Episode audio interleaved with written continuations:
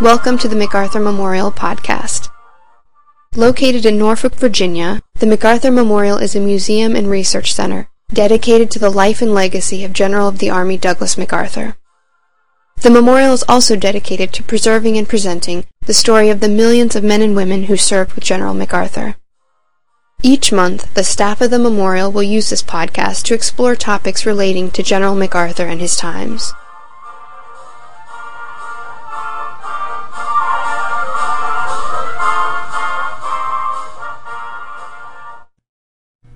Jean MacArthur, wife of General Douglas MacArthur, is often referred to by many of her husband's biographers as an unusual woman. Prior to meeting her future husband, she had dozens of suitors and due to a large inheritance was financially independent. Friends with the Lindberghs and a bevy of other celebrities, she was never at a loss for invitations or excitement. Unlike the first Mrs. Douglas MacArthur, Jean loved army life and enthusiastically fulfilled the responsibilities of a general's wife. She always called him general in public, and he courteously referred to her as ma'am, and sometimes just Jean. She seemed to have been born for the role, so well did their marriage complement the motto, duty, honor, country. Today Jean is largely in the shadow of her husband. During her life, she certainly wished to remain in the background, but by all accounts, she was a vital member of his inner circle. Because she was such an important factor in MacArthur's life, her story will be divided into two episodes. Part 1 will focus on her life up to the attack on Pearl Harbor in 1941, and Part 2 will focus on her experiences during World War II, the occupation of Japan, the Korean War, the death of her husband, and her final years. Both episodes are available on the memorial's website, www.macarthurmemorial.org, and on iTunes. Jean Marie Faircloth was born on December 28, 1898 in Nashville, Tennessee, to Sally and Edward Faircloth. Her parents were rather bohemian. Her mother was an aspiring actress from a good family, and her father was often referred to as imprudent by those who knew him. The marriage proved rocky, and in 1906, when Jean was eight, her parents divorced. Her mother took Jean and her two brothers Cameron and Frederick and went back to her hometown of Murfreesboro, Tennessee. Jean thrived in Murfreesboro. The family lived with her widowed grandfather, Captain Richard Beard, a Confederate veteran of the Civil War, and a member of the party that shot and killed Union General James McPherson. Captain Beard infused Jean with a love of uniforms, of military valor, and with a deep sense of duty, all without stripping her of the charm and girlish vivaciousness that people tended to associate with her for the rest of her life. She grew up completely immersed in stories of the exploits of her relatives in the American Revolution, the Civil War, and the Spanish American War. American military history and service was not an abstract concept for her, it was her history. In Murfreesboro, Jean attended Soule College, a women's academy catering to girls from kindergarten age to what is now high school. Her mother eventually remarried, and soon Jean also had two half siblings, Donna Angeline and Harvard. In 1917, the war year as she called it, Jean graduated from Soule. She was considered the flag-wavingest girl in town, and as she transformed into a local beauty, the commonly held wisdom was that no young man without a uniform had any hope of courting her. Encouraged by her father to attend Ward Belmont in Nashville, Jean duly enrolled in the prestigious finishing school. She enjoyed her time at Ward Belmont, but spent her weekends returning to Murfreesboro via train. As a result, she never truly settled in and left the school after only one year. Soon, however, as she later described it, she had her first real adventure. She was invited to spend time with an aunt in Louisville, Kentucky. Her aunt's son was a cadet at the Kentucky Military Institute, and Jean was soon regarded as the sweetheart of KMI. When the cadets went to Florida for winter training, Jean and her aunt followed, and did so two years in a row. One year when she didn't go, she received word from the instructors that a train carrying the cadets back to Kentucky was going to pass through Murfreesboro. Jean and her mother went down to the station to meet the train. She later remembered it as a wonderful time in her life. A train full of cadets happy to see her, all jockeying to talk with her, and everybody excitedly talking all at once. These adventures continued. At some point in early 1926, Jean was heading to Hubbard, Texas with her new sister-in-law, the wife of her brother Cameron, when Captain and Mrs. Godbold, once neighbors of her aunt in Louisville, heard of her plans to visit Texas and invited her to Fort Sam Houston in San Antonio, Texas. With the help of her aunt, Jean convinced her mother to let her go. She visited the Godbolds on a Texas cavalry post and had a marvelous time. She was the only young woman on the post and found herself surrounded by admirers. She visited the Rio Grande, went horseback riding every day, and at night found herself the number one dinner and dance partner.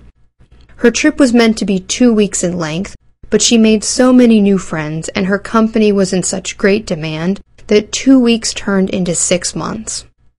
When Captain and Mrs. Godbold were transferred to Fort Stotsenburg on the outskirts of Manila, they encouraged Jean to visit them in the Philippines. Always ready for adventure, she visited the couple in 1926. This was the beginning of her interest in the Philippines and in traveling throughout Asia. In 1929, her father died. Although she had never been close to him as a young girl, the two had grown closer after her high school graduation. In that time, he had nurtured her love of travel by taking her on trips and cruises around the world. On his death, she found that he had left her a fortune of $200,000.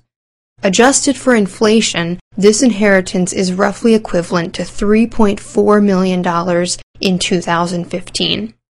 Under no pressure to marry or support herself, Jean used this wealth to assist family members and friends. One young woman she gave money to was Mary Ellen Vaughn, the publisher of the Murfreesboro Union, a major African American publication in the region. Even at this time, many noted that Jean seemed colorblind when it came to race, a factor that would be very important to her future husband, Douglas MacArthur. Apart from gifts to family and friends, Jean also used the money to finance continued travel. In April 1934, her mother died. Her younger half-brother Harvard was a law student at Washington and Lee in Virginia, and Jean worried that without their mother he would get sidetracked and potentially ruin his academic career. She offered to take him on a cruise around the world over the summer break, and he enthusiastically agreed after securing her permission to bring a classmate. Leaving Hoboken, New York, they journeyed southward on the President Pierce, a passenger liner that was part of the Dollar Line. Once through the Panama Canal, they picked up the President Hoover in Los Angeles and made their way to Hong Kong and Manila. After some time in Manila, they boarded the smaller President Garfield and spent six weeks exploring Singapore and India. Then, passing through the Suez Canal, they spent time in Alexandria, hired a car to take them through the night to Cairo, and then stayed in the famous Shepheard's Hotel. They rode camels under the pyramids and visited the recently discovered tomb of the pharaoh Tutankhamun. Returning to Alexandria, they began the cruise home, pausing briefly in Genoa, Naples, and Marseille before passing through the Straits of Gibraltar on their way back across the Atlantic. Back by September 1934, Jean returned to Murfreesboro. Restless, she was encouraged by her aunt to go back to Asia and continue her traveling. In 1935, Jean took this advice and again boarded the President Hoover. The Hoover was a luxury passenger liner, nicer than many of the finest hotels at the time. It boasted telephones and air conditioning in every room. It had also been built in Newport News, Virginia, miles from the birthplace of another passenger, Mary Hardy MacArthur. Mary Hardy MacArthur was traveling aboard the Hoover with her son Douglas MacArthur and her widowed daughter-in-law Mary MacArthur. They were en route to her son's new post in the Philippines. Having just retired from the United States Army after serving an extended tenure as Army Chief of Staff, her son Douglas MacArthur was heading to Manila to serve as military advisor to the Philippine government. Although known for being vivacious and to delight in society, Mary Hardy MacArthur was in poor health and spent the entire voyage in her cabin. Her son spent most of his time with her, but one fateful evening he was introduced to Jean at a cocktail party hosted by the captain of the ship in honor of Boston Mayor James Curley. The party was small and Jean later remembered being introduced to a man in a tuxedo, General Douglas MacArthur. As she had spent so much time traveling with military friends, Jean was quite familiar with the name. The two chatted briefly before MacArthur left the party early, as was his habit. The next day the boat stopped in Honolulu. Jean disembarked to sightsee, and when she arrived back on board that evening, she recalled that she had some lovely flowers from General MacArthur in her stateroom. Soon they were seeing more of each other. Although MacArthur himself rarely dined or attended social functions in the evening, choosing instead to attend to his mother, it was clear he enjoyed Jean's company during the times they did meet. Jean became recognized as a member of the MacArthur Traveling Party, a group that also included MacArthur's aide Major Dwight D. Eisenhower. Eisenhower found Jean an excellent companion and dancer, and along with the other members of MacArthur's staff, he helped to squire Jean around the ship. As the voyage continued, Jean started getting up early every morning to meet the general for breakfast. Those that knew her teased her about this new habit of rising early, but still it continued. Jean's destination was Shanghai, and as they neared China, MacArthur's sister-in-law encouraged her to come to Manila for the inauguration of Philippine President Manuel Quezon. There were so many dignitaries departing from Shanghai to reach the inauguration, however, that Jean's cabin had already been sold to another passenger for the Shanghai-Manila leg of the trip. With a little help from well-connected friends at the captain's table, Jean managed to secure another cabin and continue on to Manila. This inauguration in Manila was going to be the social event of the year, and soon Jean had an invitation to attend the actual ceremony. She was an instant sensation in the capital. She went to dances, explored Filipino culture, and attended receptions at the presidential palace. Observers began to remark that General MacArthur seemed to actually be enjoying the social events that included Jean. Weeks after the inauguration of President Quezon, however, MacArthur's mother died. Her condition had steadily declined during the voyage on the Hoover, and even more so once she got to Manila. Medicine was flown from California for her via the China Clipper, but to no avail. She was mourned in Manila as the Commonwealth's first soldier. MacArthur was devastated by the loss of his mother. She was the last surviving immediate member of his family. Eisenhower and others around him noted that the death of his mother had an enormous impact on him. Despite this deep sadness, Jean remained a fixture in his life. She had even moved into her own suite in the Manila Hotel and was regarded as one of a score of permanent residents. On arrival in Manila, she had drawn a swarm of suitors. Gradually, however, the other beaux all faded away.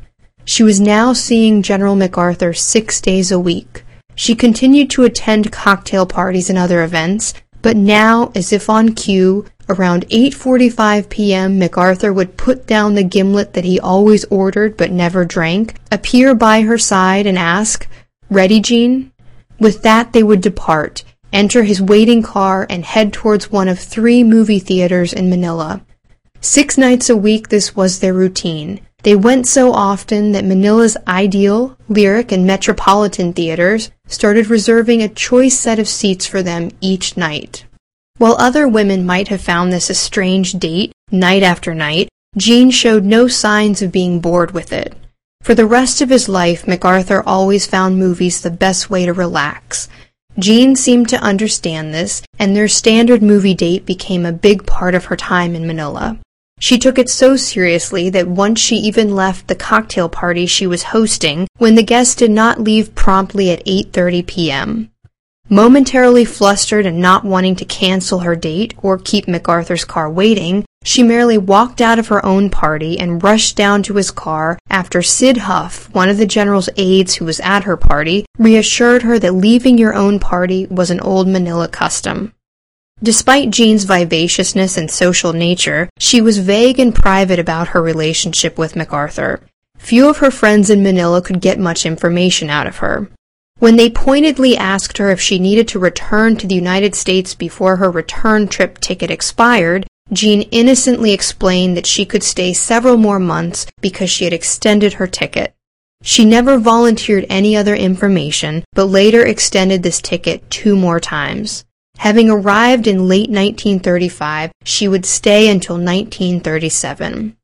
In 1937, MacArthur left the Philippines with President Manuel Quezon, bound for the United States and a meeting with President Roosevelt. Jean remained in Manila, but two days later surprised all of her friends when she packed her bags and boarded the Pan American Airways China Clipper in Cavite. She had a terrible cold and was probably not up to the adventure of flying across the Pacific, but she gamely endured the long voyage to Guam, Wake Island, Midway, and finally Honolulu. As one of the first female passengers to use the new air service, Jean was asked by the captain towards the end of the flight if she had enjoyed the trip. She replied that her favorite part of the trip would be when the plane landed in Hawaii. Pan American Airways chose not to use her comments as part of their new marketing campaign for women. After a few days' rest in Hawaii, Jean boarded the SS Lurline, the passenger liner that General MacArthur and President Quezon had transferred to that very morning. Jean later commented that she tried to slink aboard, afraid that people would think she had chased the general and his party across the Pacific. Given what transpired later, it is far more likely that the whole thing had been planned from the start. MacArthur and Quezon met her when she came aboard, and she and MacArthur enjoyed another journey across the Pacific together. Once in the United States, however, they parted ways, and Jean traveled to her home in Murfreesboro, Tennessee. Little by little, she slyly put together a trousseau and shipped some of her furniture and other possessions to Manila. In April, she received a telephone call from New York City. That night, she packed her bags and spoke to her half sister and her aunt, informing them that she was going to New York City to marry the General Douglas MacArthur. Her aunt told her that people in America were going to be terribly surprised by this. Smiling, Jean responded, The people in Manila won't be. Although she couldn't have known it as she was leaving, she would not be returning to Murfreesboro for 15 years, and when she did, there would be over 200 reporters and cameramen there to document her every move. On April 13th at 9 a.m. in the morning, Jean Faircloth and General Douglas MacArthur arrived at the chapel of the municipal building in New York City. She wore a brown dress and coat, and he wore a brown suit. The deputy clerk on duty officiated their wedding, and as the general's aide, Sid Huff, later wrote, the whole event was the least spectacular of any important event in the entire career of the hero of the Pacific. He might also have included Jean's rather adventurous life as well. If the ceremony was underwhelming, however, the feelings between the two were certainly genuine. Confronted by reporters after the ceremony, MacArthur bragged, This is going to last a long time. When the couple returned to Manila, they hosted a reception for their friends. President Quezon gave them the government-owned Manila Hotel penthouse to live in, and they soon slipped into their old routine of cocktail parties and movies. They also spent a great deal of time reading. MacArthur had a 7,000 volume library, and soon Jean was also sharing in his habit of quiet nights of reading. Military history had always fascinated her, and as she read, she became more and more convinced that her husband was the greatest man in the world. People also began to notice that she was echoing his language, using phrases like duty, honor, and country. It was a happy time, and soon they were preparing for their first child. Jean in particular was quite anxious to have a son who could carry on the military tradition of both families. To her great joy, on February 21, 1938, they welcomed a son, Arthur MacArthur. Both were ecstatic with the new addition to their family. Young Arthur's first gift was a biography of Robert E. Lee, and President Quezon and his wife stood as godparents at his christening. As Jean later remembered, the next couple of years were the last golden years in Manila, they lived a gentle life, but that was all about to change. As the next years went by, and war seemed to become an ever greater possibility, many people in the Philippines were comforted by the quiet domesticity of the MacArthur family.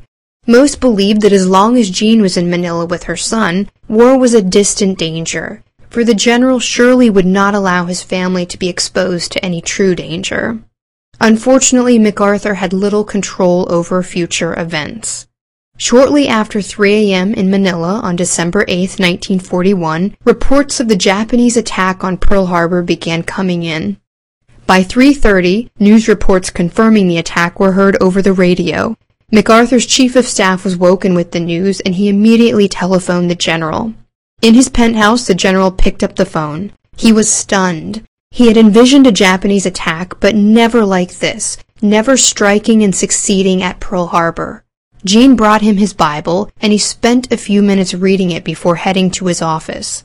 Nine hours after the initial Japanese attack on Pearl Harbor, Jean and three-year-old Arthur could see black smoke rising far in the distance in the direction of Clark Airfield. The war had now come to the Philippines as well.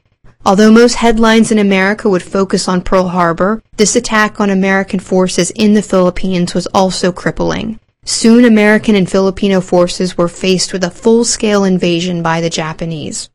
Jean would barely see her husband over the next weeks. Left to her own devices in the penthouse, with both Arthur and his nanny, a Cantonese woman the family affectionately called Achu, Jean tried to encourage people in Manila. Friends, both Filipino and American, besieged her with constant phone calls. No one knew what to expect next, but they all looked to Jean for some advice or direction. All the while, the penthouse was rattled by explosions as the Japanese began stepping up attacks on military installations around Manila. From the penthouse, she and Arthur even witnessed the bombing of the U.S. naval base at Cavite. She did her best to encourage those around her, but she was under no illusions about how dire their situation was. The golden gentle days in Manila were over. She and the general had both led full lives before they met, but now they were about to enter a decade that would largely define the rest of their lives and require great personal courage and sacrifice. Given their sense of duty and history, they were probably aware that this coming struggle would place them both in the annals of American military history, a record already generously populated with their much admired ancestors. Part 2 will cover the second half of the Jean MacArthur story and can be downloaded via the Memorial's website or on iTunes. Thank you for listening. If you have any questions, comments, or suggestions, please feel free to contact Amanda Williams at amanda.williams at norfolk.gov.